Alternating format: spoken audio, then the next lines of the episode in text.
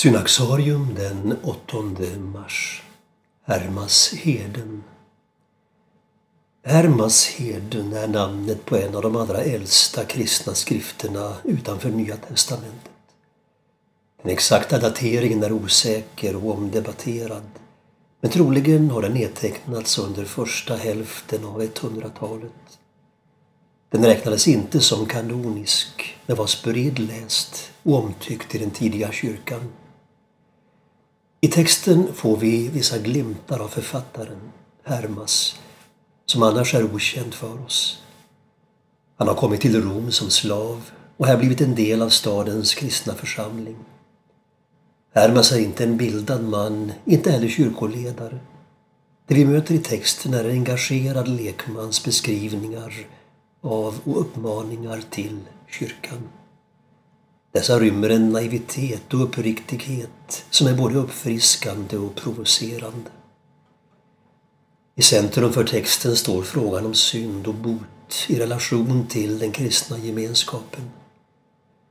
Hermas skildring börjar med att han konfronteras med sin egen syndfullhet. Därefter ser han en gammal kvinna som man får veta är kyrkan. Hon skapades först av alla ting och för hennes skull har världen skapats. Men kyrkan är försvagad av de kristna synder. Hermas Heden framhåller syndens allvar och dess konsekvenser, men också förlåtelsens kraft. Somliga i hans samtid lärde att det inte var möjligt att göra bot för synder begångna efter dopet. Men Hermas delar inte den uppfattningen utan predikar ett hoppfullt budskap. Det är möjligt att vända om, göra bot och försonas. Genom de trognas omvändelse och bot byggs kyrkan upp.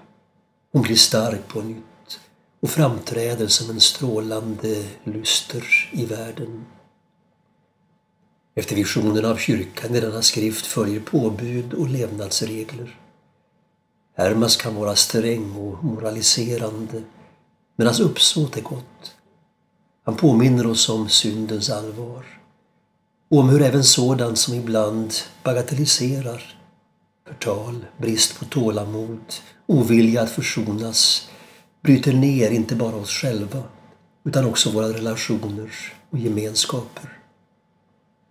Barmhärtigheten är för Hermas den dygd som mer än andra summerar vad det kristna livet i kärlek handlar om. Att vara gästfri, hjälpa änkor, friköpa slavar och förlåta dem som ångrar de synder de begått mot oss.